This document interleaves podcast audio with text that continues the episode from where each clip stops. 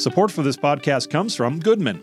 Since 1982, Goodman Manufacturing is focused on the goal of producing energy efficient, high quality HVAC equipment that is easy to sell, install, and maintain. Goodman's continuous efforts have contributed to the success of HVAC dealers like you across towns and big cities throughout the country. Goodman produces a complete line of refreshingly affordable ducted split systems and packaged units. The company's current product line is supported by numerous technology enhancements, many exclusive to the Goodman brand. It's no wonder millions of homeowners say, Thank goodness for Goodman. To learn more, go to goodmanmfg.com. Welcome to The Successful Contractor, powered by Success Group International, a show for residential contractors about residential contractors. We chronicle business journeys, share insights, and celebrate successes in this wonderful industry. I'm your host, Bob Houchin. Hello there, SGI family and other contractor friends. I'm so thankful you're here. As a reminder, all episodes of the Successful Contractor Show are available on YouTube as well as your podcast player of choice. Also, if you're a non member interested in learning more about SGI and how we can help your business grow both on the top and bottom line, while becoming part of the contracting industry's largest network of contractors, we're having Profit Day seminars in my hometown, St. Louis, Missouri, Lansing, Michigan, Atlanta, Georgia, Little Rock, Arkansas, Nashville, Tennessee, and Salt Lake City, Utah. Give us a call at 866 299 8505 to attend. SGI members in those markets, if you'd like to come and share with everyone your experiences with the group, give your coach a call. We'd greatly appreciate your help. Today's show is the first in a series of interviews I'll be bringing you intermittently over the next several months. These interviews will be featuring SGI Crown Champions. Crown Champions are salespeople and technicians who've achieved a tremendous amount of success in a fiscal year. Uh, to be a Crown Champion in HVAC and roofing, you must have sold more than $1.5 million. In electrical and plumbing, you must have sold and installed more than $500,000. The first crown champion I'm bringing you is Peter Trierweiler, a Feller KangaRoof in Round Rock, Texas, which is just outside of Austin. Peter sold just shy of $3.5 million in 2021, and he did that while also selling repairs, so it's just not all re roofs. Uh, over the next 60 minutes or so, you'll learn Peter's background, how he found himself at KangaRoof, and he'll discuss his entire sales process. I think you'll see Peter's not your typical salesperson. He comes from the restaurant industry where we all know it takes a great deal of patience and work ethic to survive. Uh, it's that same patience and work ethic that's allowed him to flourish in residential roofing sales. Peter's philosophy is sell like you want to be sold to. Uh, for Peter, that means putting no pressure on homeowners, but instead creating a strong relationship with them and then strengthening it by giving homeowners comprehensive information in a way that they can understand it. Uh, it's been a winning formula for Peter. So, without further ado, here's Peter Trierweiler, a Feller KangaRoof in Round Rock, Texas. I hope you enjoy it and take away a nugget or two. Peter, thank you so much for being on the show today. Uh, for those who haven't had the pleasure of meeting you, could you please share with uh, the audience your name, your company name, and where you guys are located? Hey, Bob. Yeah, uh, my name is Peter Trierweiler. I work with uh, KangaRoof of Austin, uh, obviously in Austin, Texas. So very yeah. good, very good. And we're talking today uh, for a very, very good reason. Um, you uh, last year were a crown champion, and, and, really you blew that out of the water. You had a fantastic sales year. Uh, share with with everyone uh, what you ended up uh, closing out last year at in terms of sales. Uh, I think the final number uh, end of the year was three three million four fifty six thousand. So just, just shy. Of three, yeah, just shy of three and a half. Not bad at all. Do you remember what your what your average ticket was off the top of your head? I know it's a few months back now since a year closed. I know, yeah, I know the the largest one that I did was fifty thousand, um, and I remember wow. that because that was that was the largest sale I've ever had. Um, yeah, residential never, job.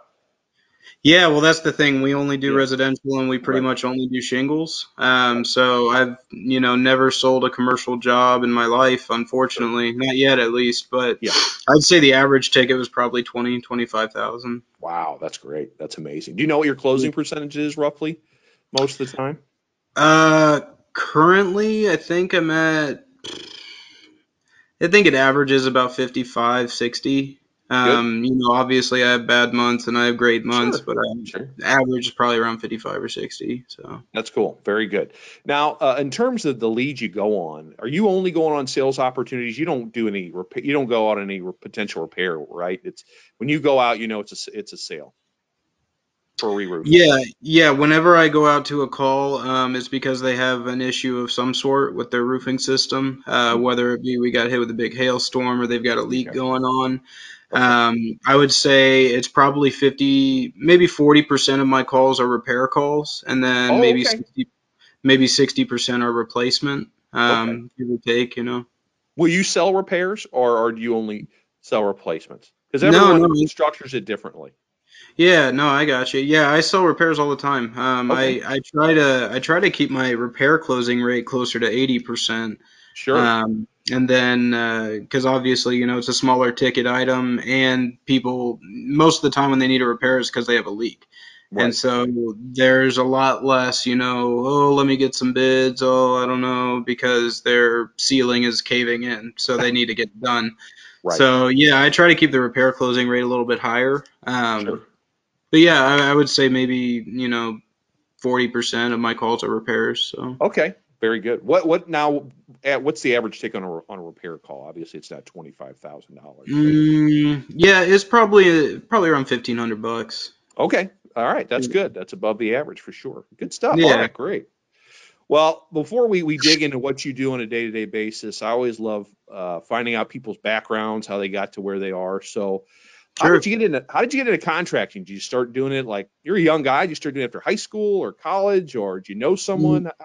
How'd you get No, into it? I actually um, when I graduated high school, I was uh, I was in food service um, Okay. for a really long time. Um, you know, I, I I got my I guess it was my second job uh, when I was 16, and I stayed there until I was about 26. Okay. and um, started working two jobs when I was around 23, and I wound up being a uh, kitchen manager for a local restaurant uh, for the better part of five years. Okay. And uh, it got to a point to where you know I was working 60 hours a week pretty consistently. Um, I would either have to be there at 4 a.m. or I would be leaving at 2 a.m. Yeah. And so I really wasn't getting enough time at home uh, with my wife and kids, and um, it got to a point where I was just absolutely miserable, um, and I just dreaded going to work. And so I realized it was probably time for a change, and so I just started perusing Craigslist, um, looking for anything, anything different that I could make, you know, either the same amount, if not more money. Sure. And um, yeah, one day I was on Craigslist and I saw an ad that said home inspector, hundred thousand dollars a year, and I was Yeah. like, that sounds great. I can do that. Sure. And uh, went to the interview and come to find out it wasn't what it sounded like. It was actually a roofing sales uh, position, Okay. and I uh, I almost didn't take the job just because it really scared me going from a salaried position to commission only Sure. and the the thought of a zero dollar paycheck really terrified me. Yeah. But I also knew that you know since day one I've had a pretty great work ethic and um, knew that if if I saw a zero dollar paycheck coming, I was gonna I wasn't gonna be sitting around at home. I was gonna be doing anything I could to make it a not zero dollar paycheck. Sure. And so um, so I decided to take the leap. You know, I figured anything anything in life worth having is not risk free. And so Yeah. I, uh, you know, like I said, took a leap of faith, and it was the best decision I ever made. Um, ever since I started this industry, you know, my life has changed uh, incredibly, and all for the better. So That's phenomenal. Now, how did you Yeah. end up at, at, at Feller, at KangaRoof? When because you haven't been there that that long, right? Yeah, yeah, I was. Um, I've been at KangaRoof since uh, 2020, summer of 2020, and um, the the reason I went there is pretty much since I started in this industry, uh, I, I realized pretty quick that KangaRoof is kind of like the company to work for. Um, they're you know one of the most reputable companies in the area. They've been around a long time, had a great reputation, Hmm. and um, you know over the course of the years, you know I made friends with a couple of people that worked there, and all the rumors of you know them being awesome and Scott and Stacy the owners being great people and treating their employees wonderfully all of that was true and Yeah. so um, yeah summer of 2020 um, the sales manager reached out to me and asked if I wanted to come in for an interview Yeah. and I was totally happy at the company I was at you know I had zero Sure. complaints I was my own boss making my own hours making good money but you know I, I would have been kicking myself if I didn't at least give it a shot. And Sure. uh, yeah, com- coming over to KangaRoof was again one of the best decisions I've made. What was uh, what was the interview process like? What kind of grinder did they put you through? You, was it several interviews, or they they got a good feel for you right away, and, and you were on? It, it was pretty much. Um, I went in. I, I did a quick phone interview um, just to go over some basics, and then they invited me in for an in person. And uh, I sat down with Stacy, the owner, and Toby, the sales manager, and um, it didn't really feel like an interview. I mean, it was Yeah. kind of us just all talking, and um, you know, we all got a good vibe from each other, and they made me an offer. And um, you know, I, I I like to simmer on things and Sure. um, you know not Big make a decision right away. Yeah, but you know, I kind of already knew that I wanted to go over, so I think Yeah. I was playing hard to get with them. well, they closed you out. eventually. Yeah, yeah, but it, it, worked out really well. So That's wonderful. Now you you had come obviously from from the industry. So what did training look like for you to learn how KangaRoof does business? How how long did it take for you to before they started letting you run leads? Was it fast, or or did they have you right along with with someone for a Uh, little bit? It, it was pretty quick. I think I had one week where I was officially employed um, that I wasn't running calls. Yeah. And during that week, um, you know, I read through a lot of their uh, literature and, Yeah. you know, kind of tried to get a feel for the way they do things. I went on a couple of ride-alongs with a couple of guys. You know, asked asked a thousand questions to all the sales guys that were there already. Yeah. And um, yeah, by the following Monday, so I, I guess it was one week of training. Um, you know, I didn't really need training as far as you know Sure. insurance claims or roofing or anything like that. It was more so just on the way that they do Do things. business, sure, sure. Yeah, it's, I, I bet everyone gave you the green light. Like Stacy, he's ready to go. He knows what he's doing. He's asking all Yeah. the right questions. I, So I would hope so. Yeah. Yeah, yeah. Well, either way, they got me out there in about a week, and I think I made my first sale uh, second day. So Yeah. kind of, I was like, I guess I got to prove myself, you know, to Sure. them because I hadn't yet, and so yeah, I figured selling a roof on the second day was a pretty good way to do it. So I think that's pretty good. I'm sure they didn't complain. That's for sure. So they were they were all right with it. Yeah. yeah, yeah. All right, let's talk about how you uh, approach a call from from beginning to end. So when you're driving to, to a customer's home, do you do any kind of research on the homeowner? Uh, and, and also, do you do any anything to kind of clear your mind? You know, I listen to any motivational stuff, music. What, how do you how do you approach a, an appointment? Uh, well, most of the time, I'll give the homeowner a call, uh, usually about 15 minutes before I arrive, just to let them know, like, hey, this is Peter from KangaRoof. Uh, I've got you for an appointment at 10:30 today. I was just calling Yep. to let you know that I'm headed your way. Mhm. Um, typically, ask them if there's anywhere in particular they'd like me to park the truck or anything like that. Sure. Um, you know, just kind of get my foot in the door per se. Yeah. And um, whenever I have an appointment set, it's on my calendar, and there's usually notes on there from when the appointment coordinator set the appointment. Great. And we'll always read through those just to, you know, make sure, you know, I'm not knocking on the door when it said don't knock or something like that. Sure. And, um, but yeah, other than that, you know, I don't Facebook stalk people uh, before I know I people that do that, but yeah. I know, I know some people do, yeah. Um, because I mean, honestly, you know, once I get there, regardless of what I know about them, I'm gonna act the same either way. Yeah. Um, Yeah. I'm a very big proponent of uh, sell how you want to be sold to. Yeah. And if I have some guy come to my house who is just, you know, sleazy sales guy, just giving me a bunch of, you know, malarkey, a bunch of spiels or whatever, I'm not gonna like that. Um, if they're just, you know, reeking of salesmen. Yeah. And so whenever my whole goal is to go out there and treat people how I want to be treated, um, just be down to earth, talk to them on a personable level, um, and help them. You know, at the end of the day, that's what I'm trying to do. I'm not trying to sell them something. I'm trying to help them fix their issue. And so I'll go out there, assess the issue, and lay out options for them. yeah. and let them choose the option that works best for them. That's cool. Very cool. All right, so uh, let's let's continue. So you, you get to the home, you knock on the door, homeowner welcomes you in.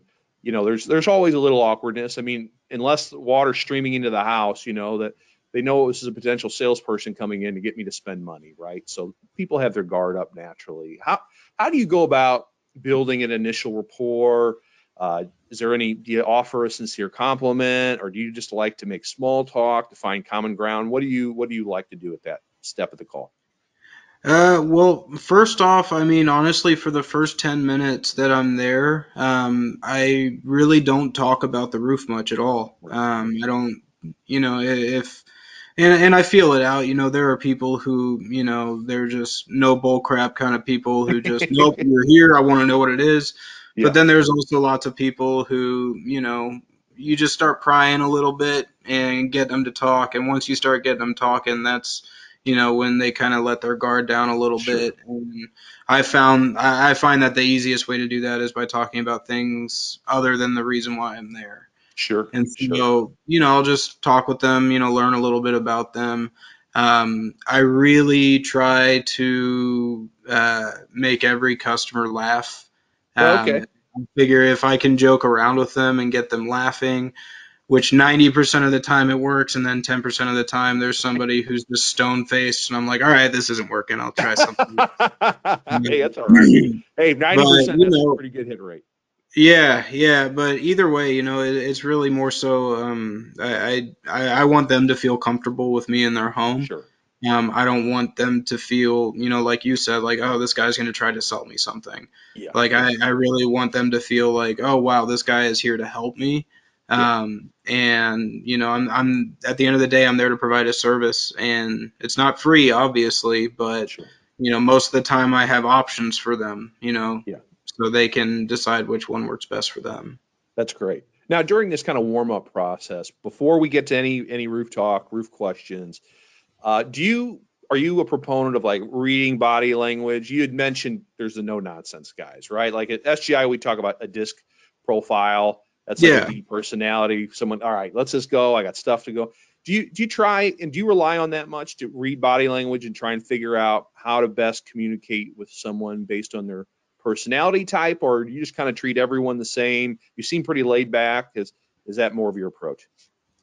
Um, I mean, yes and no. Um, you know, when it comes to reading body language, you know, I don't look for certain things like, oh, he uncrossed his legs, that means this, or you yeah. know, anything like that.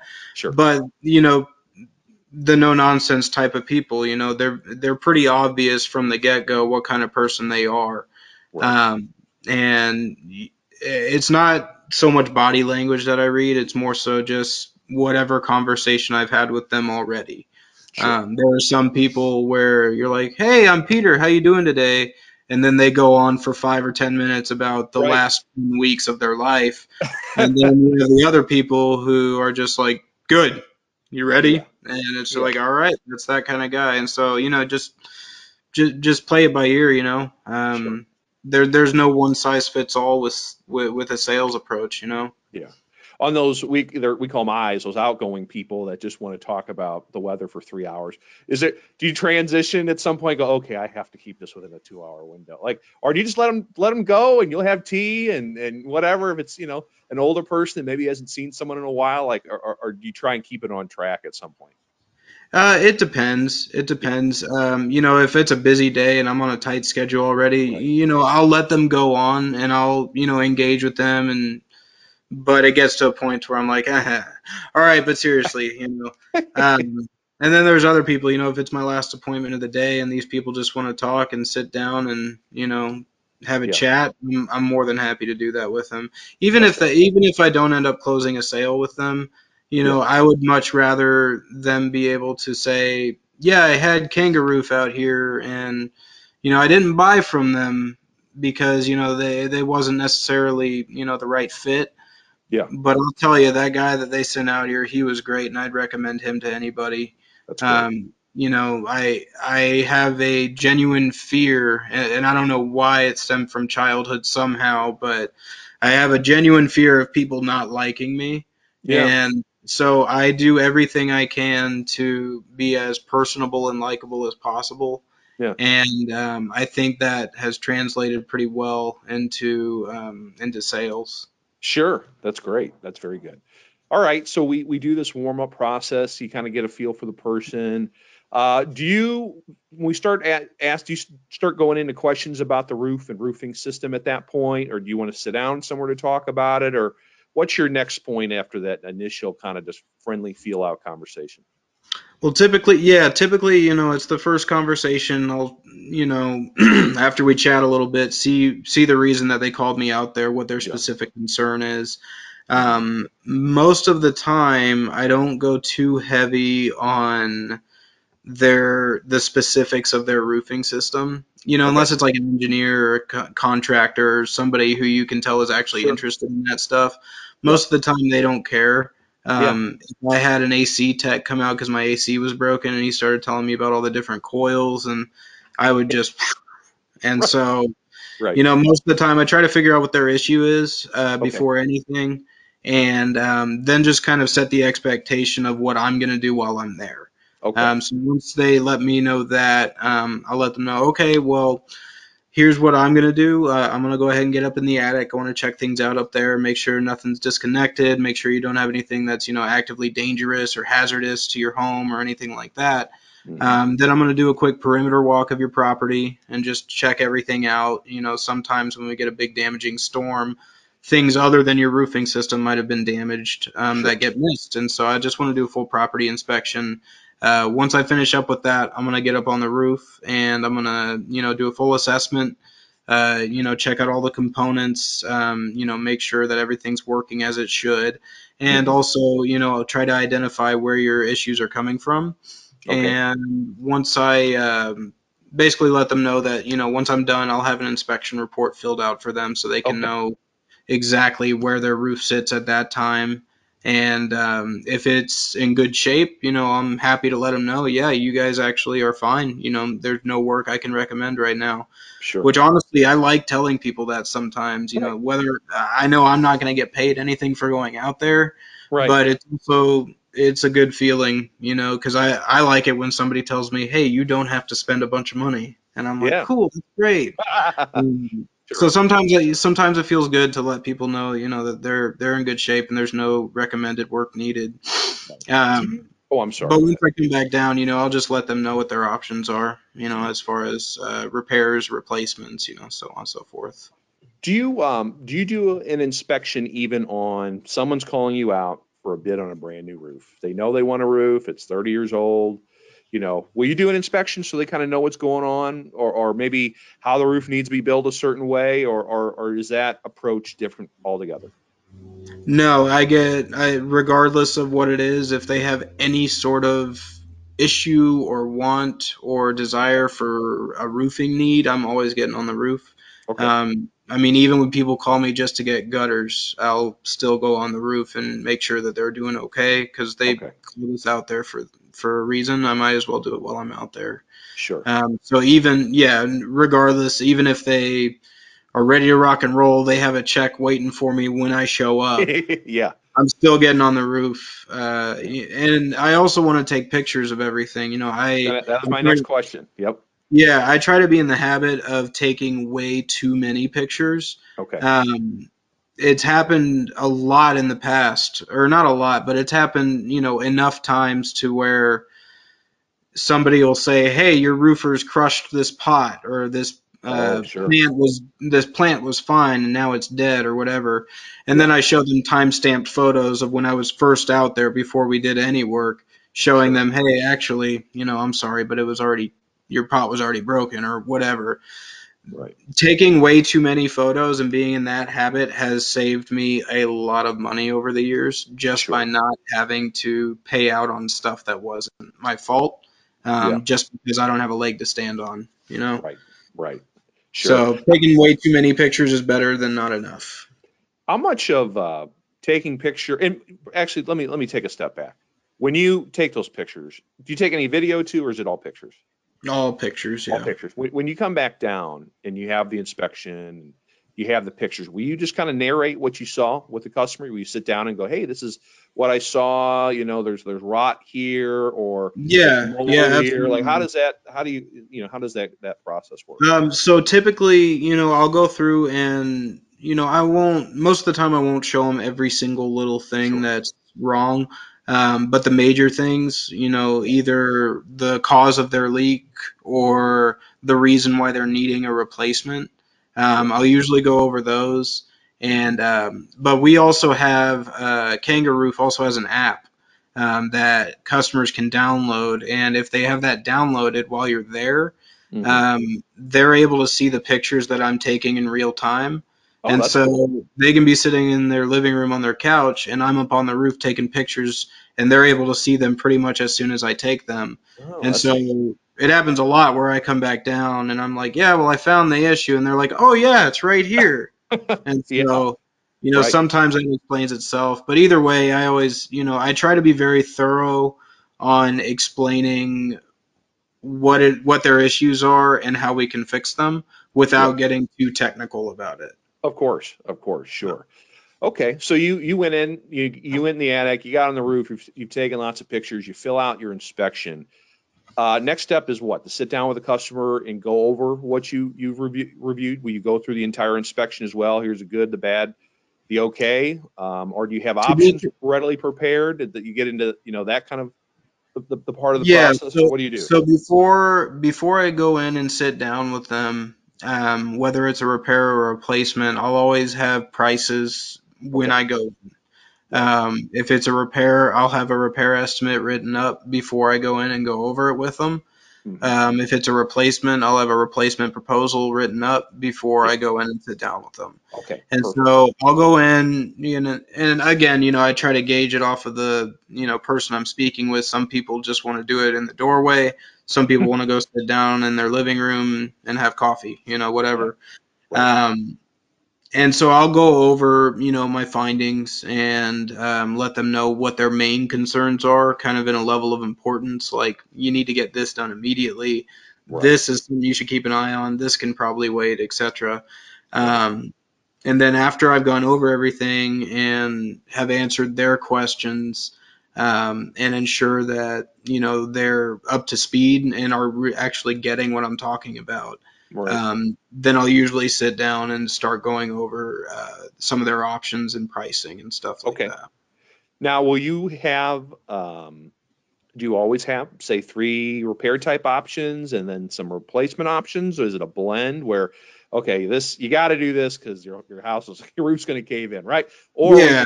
Option two and three or four is a replacement or how, how often, or like, what do your options typically look like when you've got a, a call that it could be a repair or it could be a replacement?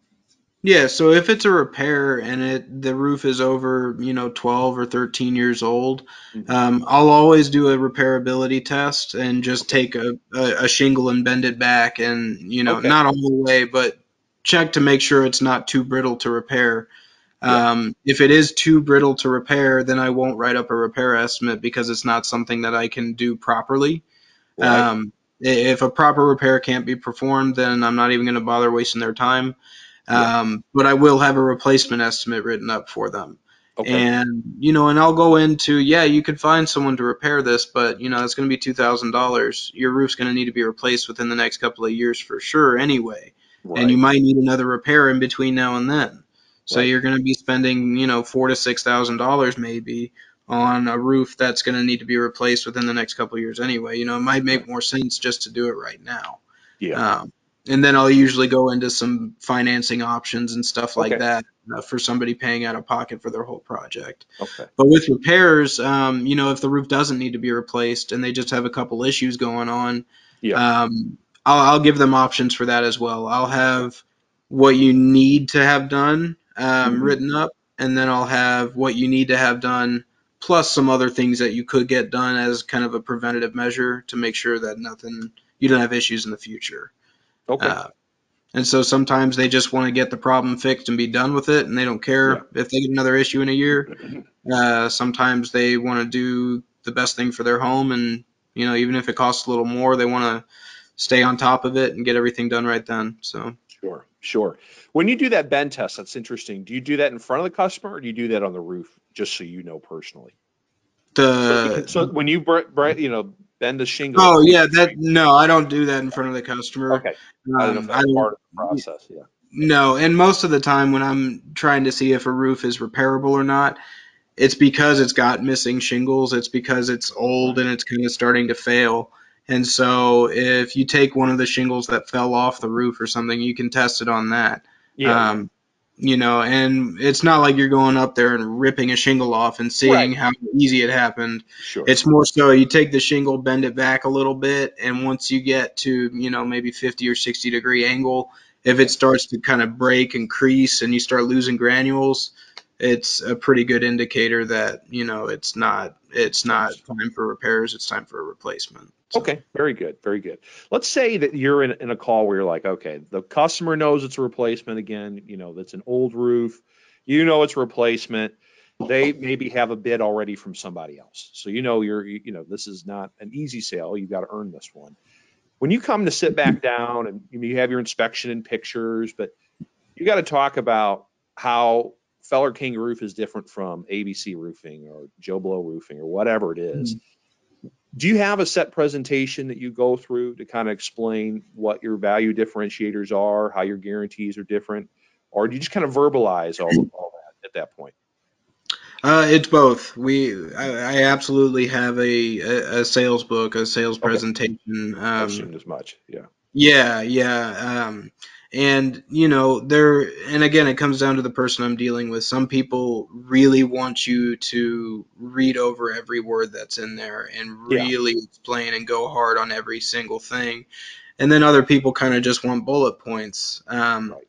you know, the things that I go hard on when I'm trying to sell the value of the company are tenure. Um, you know, most roofing companies last maybe three or four years and then they're out of business. Right. Uh, whereas, you know, Kanga's been selling roofs in the Austin area since, you know, before 2000. Yeah. So, you know, we've been in the area for a lot longer than a lot of other guys. So there is that sense of um, comfort knowing that if, God forbid, they do have an issue with a repair or replacement we did, they're not going to have trouble getting us back out there. We have a storefront usually right down the road from them. Um, You know, our phones are never just going to stop working. Um, Mhm. it's not going to be one of those fly by night type of deals or chucking a truck or whatever. Yeah, yeah. Um, And you know, I'll go. I'll, I'll let them know that you know, in in the state of Texas, uh, you're not required to have a license to be a roofing contractor. Mhm. We have a voluntary license just to be an extra layer of comfort to give to that homeowner to know that we actually really do care about people knowing that you know we're we stand behind our work um, Yeah. and that we do things the right way and we try to do it right the first time. Yeah. Uh, and you know, going along with being you know GAF Master Elite certified and all that good stuff, and you know, like I said, it's going to keep coming back to it depends on the person. Sure. Um, but you know, those are some of the some of the key things that I zero in on when Mhm. I'm going up against a bid that is three thousand dollars less than mine, but it's from a company that's been around for two years and you know doesn't have certifications, doesn't have a license, you know, and who knows where they'll be in another two years if they sprout a leak. You know, they might not be able to get help. So. Right. What are your What are your guarantees on on re-roofs? Like, what do you? Is it? Are you much different than the competition out there in terms of how long you you warranty for it for? Uh, it depends. So we offer a couple of different roofing systems on our proposals. Um, Okay. Our pricing is really straightforward, uh, meaning that it's basically a per square pricing. And Okay. so it's really based off the square footage of the roof. And so I'll enter in the square footage of the roof with a waste factor, and it's going to give me prices for seven different roofing systems. Oh wow. And so Okay. the, the idea is to give them, you know, again, give them options, you know, from the the Kia of roofing systems to the Cadillac all the way to the Bentley of roofing systems. Right. Um, Right. And so, you know, letting gi- giving them the options is helpful. Um, but whenever it comes to warranties, you know, that's another thing that, you know, you can have this guy over here, he's offering you a 10 year workmanship warranty, and I'm offering a five year, and I'm more expensive. Right. However, that guy's been around for two years, and we've been around for 30. So, sure. you know, if you have a leak in at, at year four and that guy is no longer in business, you know, your warranty isn't worth the paper it's written on. Whereas with us, yeah, we have a five year warranty versus a 10, but you can be sure that if you do ever have an issue, we're going to be here and we're going to get you taken care of. That's good. And also, if the warranty is the big concern with them, and you know, I'll say, well, if that's if that is the most important thing to you, then I would recommend going with this roofing system that has a 15-year craftsmanship warranty. Same okay. thing. You don't have to worry about us being here or not. We're gonna be here, yeah. but you get an extra 10 years on that warranty. Yes, it's an extra thousand dollars, but you get an extra decade on your workmanship. So. Right. Support for this podcast comes from Professional Plumbing Group. How many hours in a day do your plumbers waste because you don't have the right part for the job? This problem leads to additional issues and reduced productivity, poor customer satisfaction, and increases your cost per job. Professional Plumbing Group, or PPG, can help you solve all those issues and more. We have everything you need to help your business grow and become more profitable by allowing you to focus on plumbing, not inventory management. Go to plummaster.com for more information. Welcome back to the show. I'm talking with Peter Trierweiler of Feller KangaRoof in Round Rock, Texas. We've covered a lot so far, and we have so much more to go.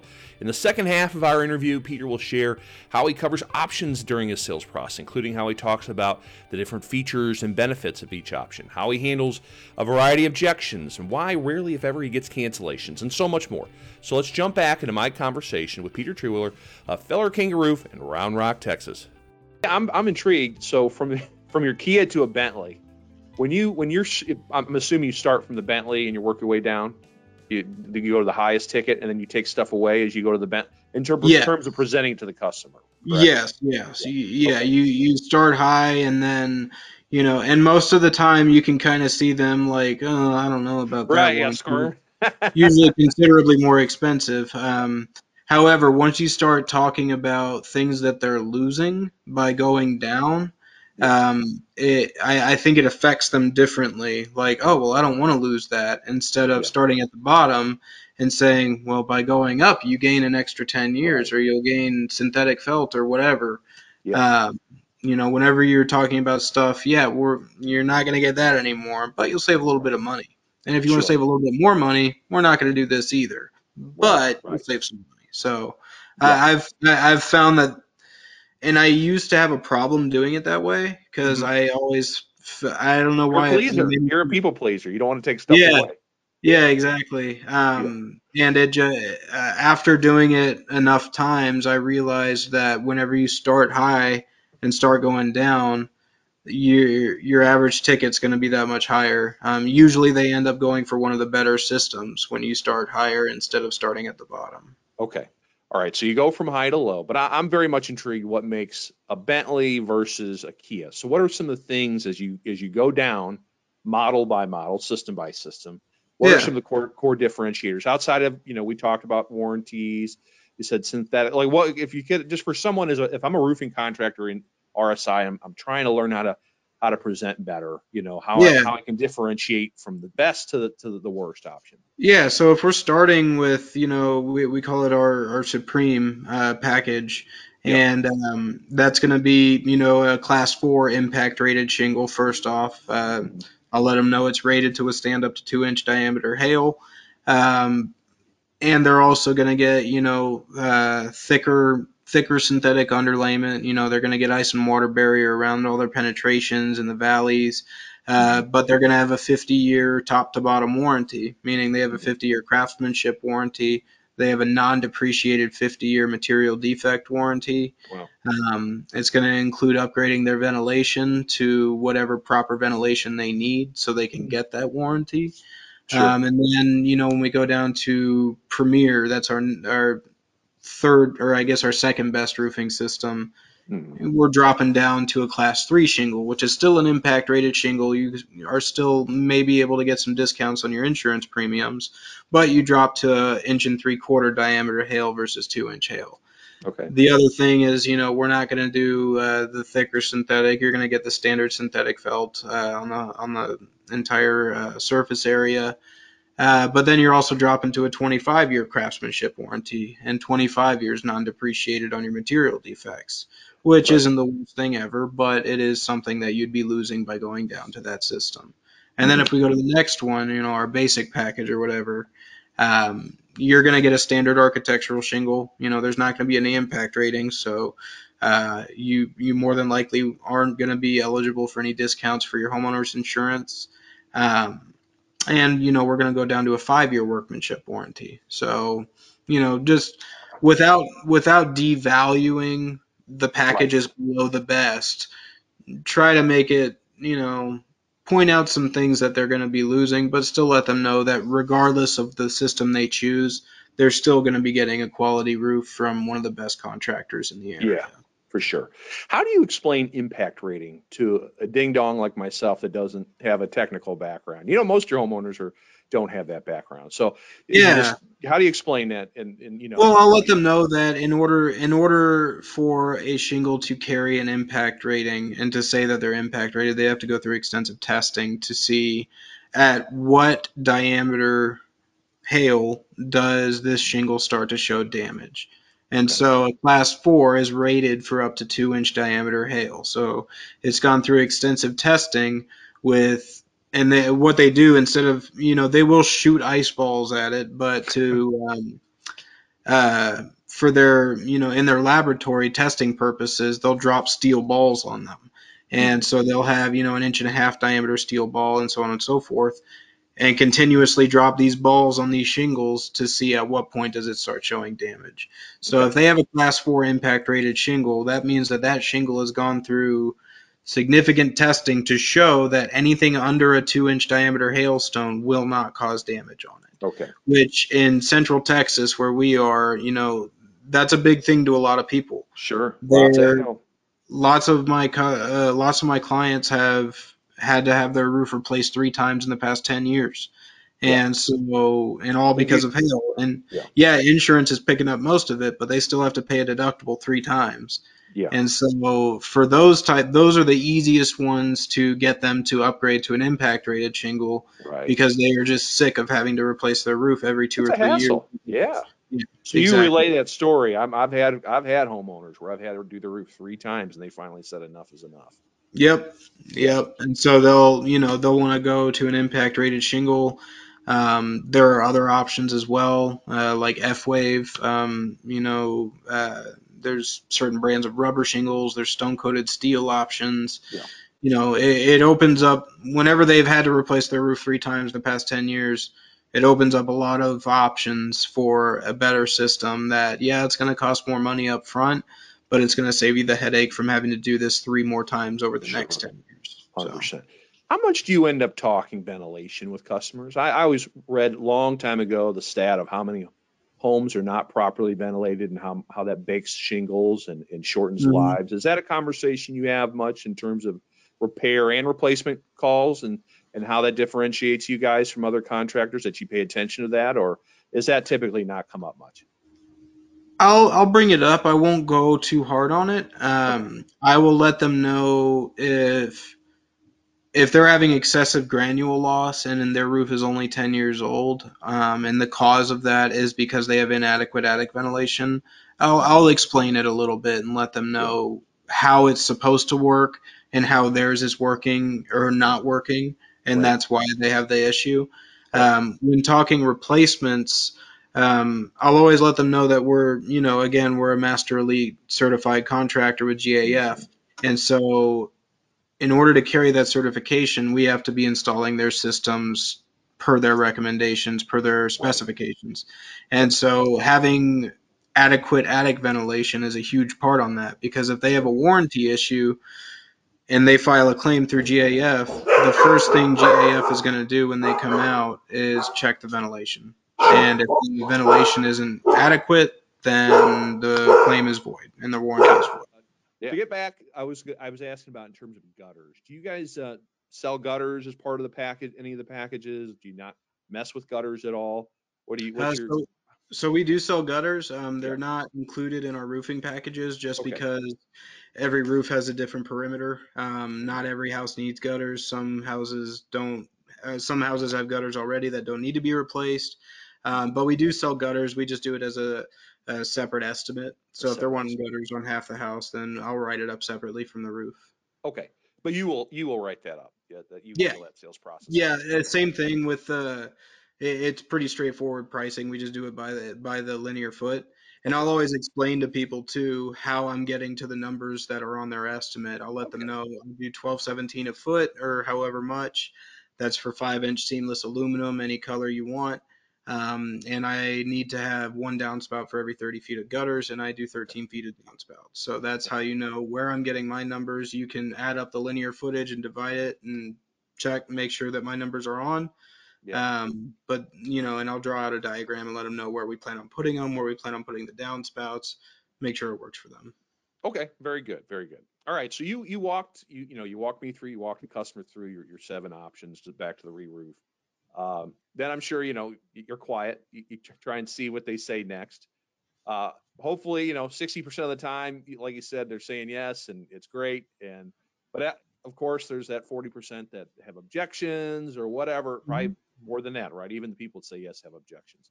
Uh, Yeah. When when someone has a say a, a bid in hand, they go, "I had ABC Roofing come out, and like you said, I think you walked me through a little bit, right? How long have they been been there? What what are some other things you, you say to address bids and hands to differentiate yourself?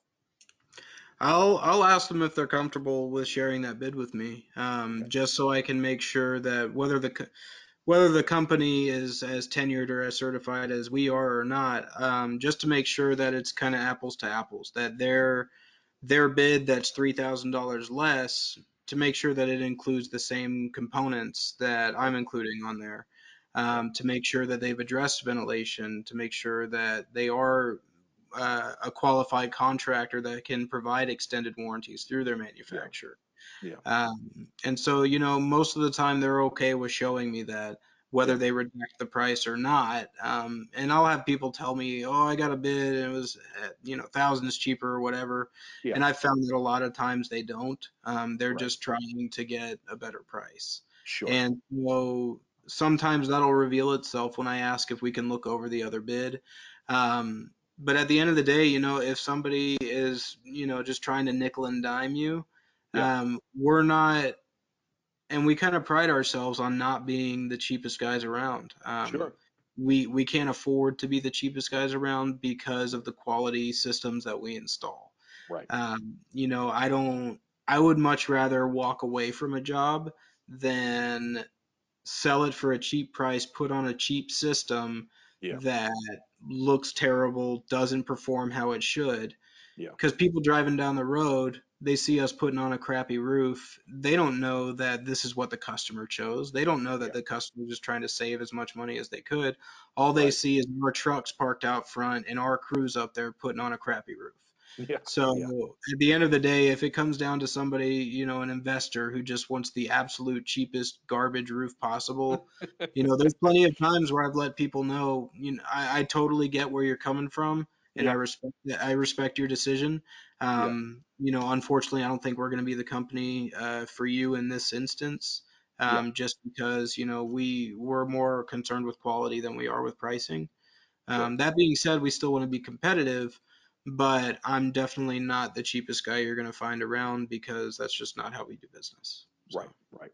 How, how do you handle, you know, uh, the person who's super price conscious and you're the first one in the door and they go, I, I got, you know, $25,000. Holy cow. I got to get, I got to get more bids. I got to get more bids. You know, they, they trained, that's, that's how they were raised. You got to get more bids. So maybe Mm. they're old school. How, how do you approach those people? What do you say to them?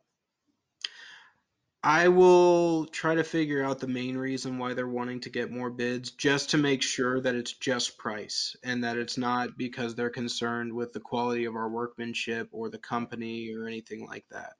And if it is just coming down to price, I'll encourage them. Um, I will say, you know what?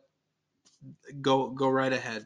I encourage you to get a couple other bids because I genuinely feel that after you look at those, even if their price is a little bit lower than ours, you're gonna want you, you're gonna feel more comfortable spending a little bit more for a better quality system from a better company than somebody who's a couple thousand dollars less, but you also have some questions about their ethics and their Sure. workmanship and Yeah. you know things like that.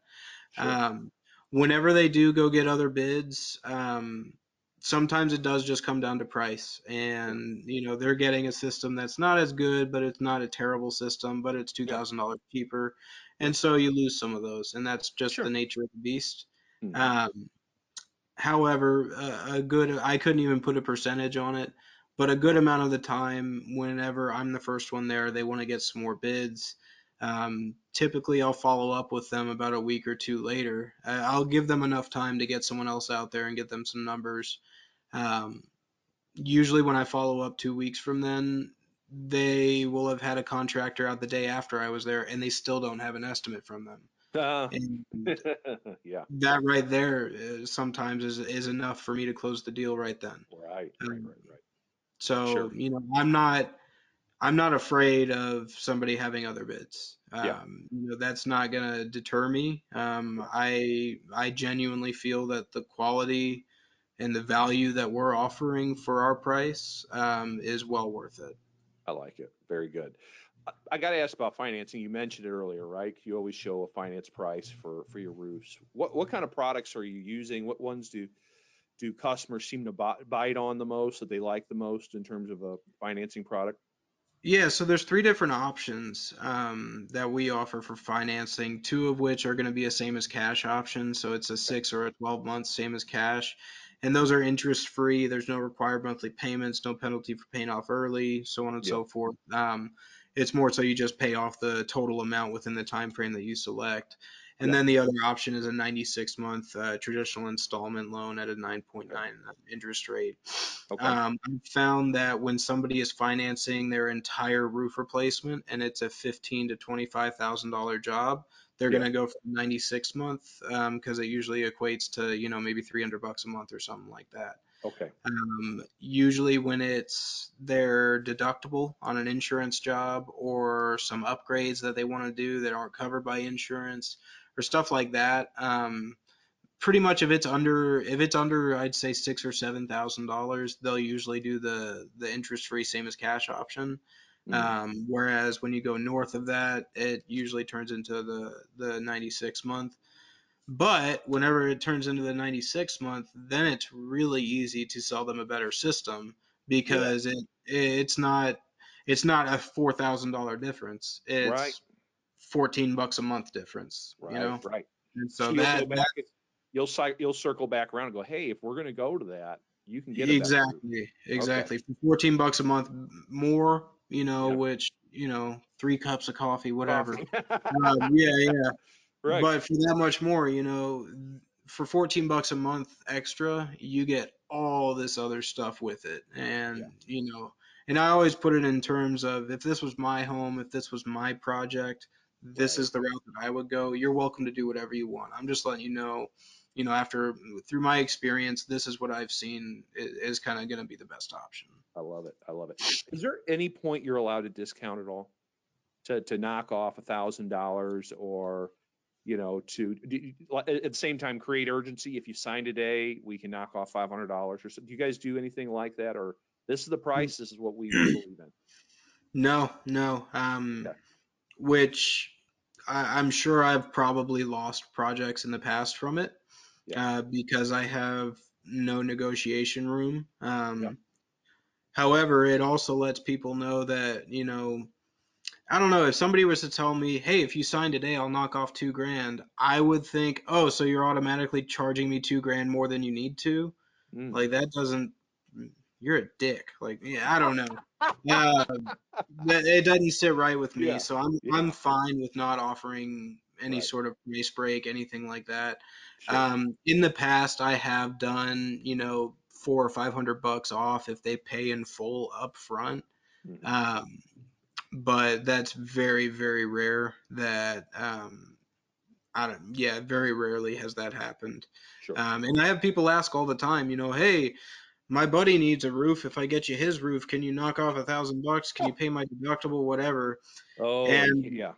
Yeah, eh, 99% of the time when someone tells you I have more work for you, they don't. Um, so I, you know, I'll thank them. I'll say that's great. If you send me them, if if you send them my way, I'll absolutely get you a referral fee once we sign Okay. them up. But as it sits right now, this is the price, um, and that's just where we're at. Okay. Um, all right. So in those, you, you mentioned a little bit on those instances they don't close that day. Your what your follow up process is to call what a couple. Do you say, hey, is it okay if I call you in two days, or how do you, you know? If, if don't usually let them know. And the duration that I wait depends on what their main objection is. If they want to get more bids, or if they want to talk to their husband, or whatever. Um, you know, say it's say it's a guy who wants to talk to his wife before he makes any decisions, um, and it's Monday. I'll say, all right, well, you, absolutely, I would definitely want you to talk to her before doing this because I don't want you to get in a fight on account of me. Um, Sure. Tell you what, I will call you back on Wednesday. I'll call you back Wednesday afternoon, give you guys some time to talk, and um, I'll call you back on Wednesday afternoon. If you guys have any other questions, I can answer them at that point. Um, you know, and we can go from there. If everything looks good, I can send over the paperwork. If you guys have more questions, we can talk more. And if it doesn't work out, then it doesn't work out, and that's totally fine. You're not going to hurt my feelings. I want you guys to make the decision that works best for you. I like it. No, no pressure, no high pressure. I like that. No, Um, be- I mean, and like I said, I sell how I want to be sold to. When I get a high pressure salesman, it irritates me and makes me. The only thing it makes me want to do is not buy from them and get them out of my house. Sure. So that is that's not what I want to be at all. You know. Sure, for sure. Is there a point? uh, uh, you do, you, how many times will you call someone? So you call them back on Wednesday or whatever day you said, and they don't answer. You know, maybe they're maybe they have a work call or whatever. I mean, how many times will you follow up before you're like, okay, that one's just dead. It's it's done. I'm, I got to move on. Uh, if I get if I because I'll usually call and leave a voicemail. Yeah. I usually follow that up with a text, maybe an email, depending on the person. Okay. Um, but after usually after four, three or four attempted uh, follow ups, and I don't get any sort of response, and I'm just getting ghosted, I can usually take the hint. Sure, sure. Okay, very good, very good. All right, no more sad stuff. You, you let's say you closed them right away. You know, you closed them. They're happy. What what is your process? What's the post close process for you guys? Is it just signing some paperwork? Do you say anything to try and keep them happy and smiling as you as you walk out the door? What what do you do? Yeah, absolutely. I'll um and, and I usually will if I'm closing on the spot, you know, I'll write up the contract right there in front of them. Yep. Um, still talking to them, you know, typically about stuff other than the contract, you know, asking them about what their summer plans are or whatever. Yeah. Um, once we get to actually signing the contract, um, I try to be as informative as I can, but Okay. without sounding like uh, like without making it sound like we're signing a serious legal contract. Uh, Sure. You know, try to keep it light, lighthearted, and you know, just kind of have fun with it, I guess. Yeah. Um, once I do that, typically when I sign the contract, I pick up a deposit as well. Um, Okay. Usually, more often than not, it's fifty percent of the project. Okay. And so I'll pick up the deposit, and then um, once I've finished everything and got all the documents emailed over to them, I'll do it right in front of them just to make sure that they get their copy of it too.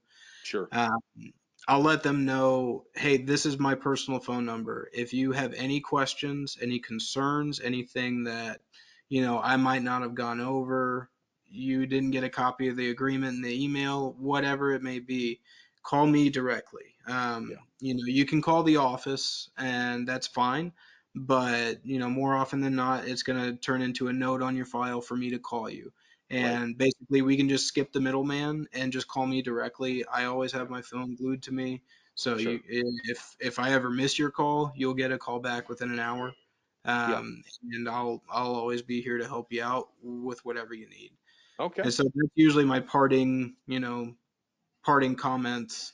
Um, and then, you know, usually a day or two before their job starts or on the day of their job, uh, I'll try to give them a call and just touch base with them, see Okay. how everything's been so far. Because honestly, once I leave the house with a contract and their deposit, um, I'm kind of out of the out of the picture. You know, I've Right. done my job on it. Yeah. Um, but I don't want them to, you know, at the end of the day, it's me who's selling them the company, and- and I don't want them to forget about me, I guess. So for sure, no, I, I totally get you, I, I'm I'm assuming it doesn't happen often, but should someone call to cancel, I mean, how do you handle that situation? Do you have to close them again over the phone, or you just never deal with that? it's to be honest, it's very very rare um, okay. that we get that call. Um, it during la- last summer um, was oh the last summer was the last Materials. one I got. Yeah. Well, it was I don't even remember the exact issue, but um, it, it doesn't happen very frequently. Okay. Uh, when it did happen, um, you know, I just kind of, and this dude, I mean, I kind of didn't want to work with him anyway, so it was kind of thank God you're canceling. Uh, but you know, he's just screaming at me on the phone the entire oh, time, geez. and you know, I'm just sitting there trying to, I want to, I want to know what the problem is, the reason for their wanting to cancel, and go from there and try to address it. Whether it be, oh, my my neighbor got is getting theirs done for five thousand dollars cheaper, or uh, you know, it, it's been four weeks and I don't have my roof yet, and you told me it was going to be eight, but I want it in four, and yeah. whatever the reason may be, and you know, I'll always try to save it. And if for some reason I can't, um, then I'll escalate it. You know, send it to my sales manager, see if he can help out with it, maybe sure. do something that I wasn't able to. And who knows? Maybe it's just me. Uh, maybe they just don't like the cut of my jib, and you know, me and I, I don't I don't want the company to lose out on right. business because of something I did, whether sure. indirectly or directly. And so if that's the reason, then I'm more than happy to have it go to another one of the sales guys and have them yeah. close it out. Um, I mean that's never happened because I'm a sweetheart, but you know. I was gonna say, sounds like a lot of people like your jib just fine. Yeah, it never. It, it, I, I haven't had someone tell me that's the reason. So we'll that's see. All right, I just got a couple more questions for you, just kind of in wrapping up. Um, just in general, Peter, what what's your why? Like, what drives you to succeed every day, to take care of people, you know, and, and sell in an ethical manner versus trying to slam on as many roofs as possible? You know, like what what drives you? What what would you say to that? Uh, definitely the wife and kids. Um, yeah, my uh, I, I married my high school sweetheart, and oh, wow. we we have two kids right now, and our third is due at the end of May. And so she, yeah, thanks. Yeah, she, um, my wife's a stay-at-home mom, and we just last month actually moved into a much bigger house. Yeah. And unfortunately, has a much bigger mortgage on it. So yeah, um, that's how that works. Yeah. Yeah. So yeah, at the end of the day, you know, I just I, I want to do everything I can to make sure that they have the best life possible, yeah. and um, that that's going to be the main thing. Um, however, I don't want to do it in an unethical way. I don't want to I don't want to have any guilt or bad feelings about how I make my money. And if I'm selling somebody an overpriced, crappy roof that is going to leak on them in a couple of years, and I know that, and I'm taking advantage of people, I won't be able to sleep at night.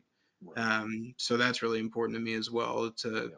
make as much money as I can for my family, but do it the right way and by treating treating people right, basically. I love that. I love that. You talked about it a little earlier, but what's it like really working at, at KangaRoof? And, and I know you've got a bunch of really good salespeople on your team as well. What, what's it like having people like that as sounding boards and resources, and then you've got the Fellers and just the management team. What, what's it like having that kind of infrastructure and support system?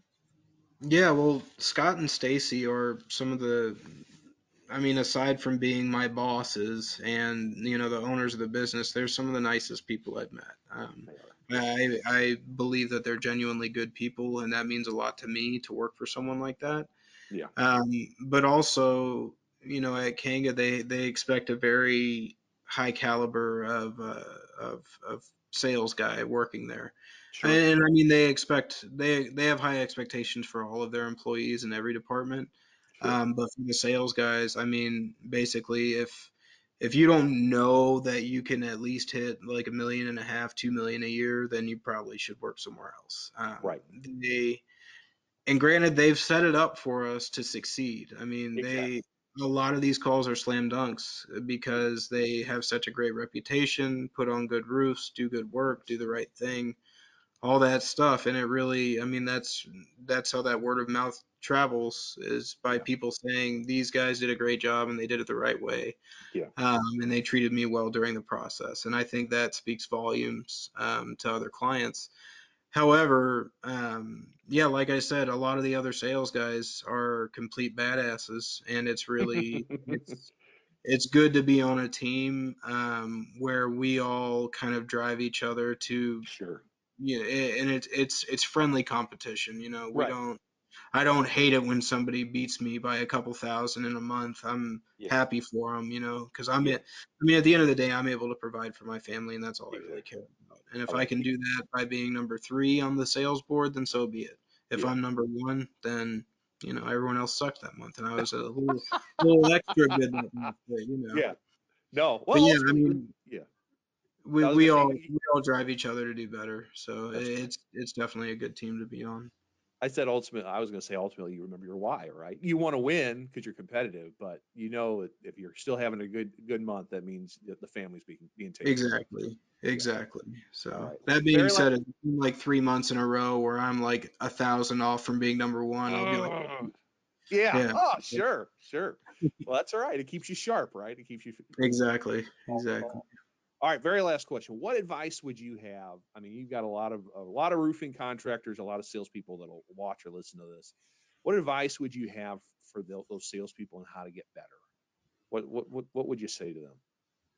Um, I mean, my biggest my biggest thing that I've always said whenever people ask is, you know, there's no one size fits all for sales. And so the one thing that I can say that I've seen work for me and work for a lot of other people is to sell how you want to be sold to. Mhm. Um, if you like a high pressure sales experience, then that's probably what's going to come most natural to you, and that's Sure. probably what you'll be most successful at. Yeah. Um, if you hate that kind of experience and a more laid back, personable approach is how you prefer it, then you'll probably have mo- more success with that.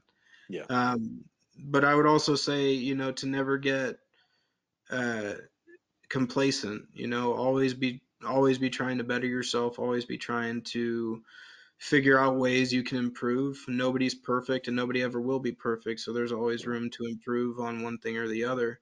Um, you know, for me, it was I. I was number two in sales last year. Uh, there was Mhm. one fellow that beat me, and I hate him. And uh, not really, he's a great guy, but no, but it's that kind of thing that you know. Um, maybe I could have been number one if there were other things that I had done differently. And so I'm always trying to, um, you know, think think of ways that I can, you know, kind of fine tune my stuff. Obviously, what I'm doing is working, Yeah. but there's tweaks here and there that I can do, and different different stuff that I can learn that can probably make it even better. Sure, sure. Good stuff. Peter, man, this was a lot of fun. I hope you uh, didn't mind it too much. I, I learned a lot. This is Mm. highly informative. Uh, so thank you so very, very much for all your time today. I really appreciate it. And uh, I look forward to seeing you in uh, Orlando at Expo in a, in a few weeks. Yeah, So- yeah, sounds good, man. Sounds good. So safe travels. And really, again, thank you again for all your time and have a great rest of your day today. Yeah, you too, Bob. Thanks. All right, buddy. Take care. That's Peter Trierweiler of Feller KangaRoof in Round Rock, Texas. Thanks for joining us. If you feel like you have a great story worth sharing that would also help other contractors, email me at bhouchin at yoursgi.com. Also, if you enjoyed today's show, if you're on YouTube, give us a like and subscribe. If you're on your favorite podcast player, please leave us a five star review. And please join us for future episodes. It's my promise to you that we will continue to interview successful contractors and other influential individuals in the residential contracting world.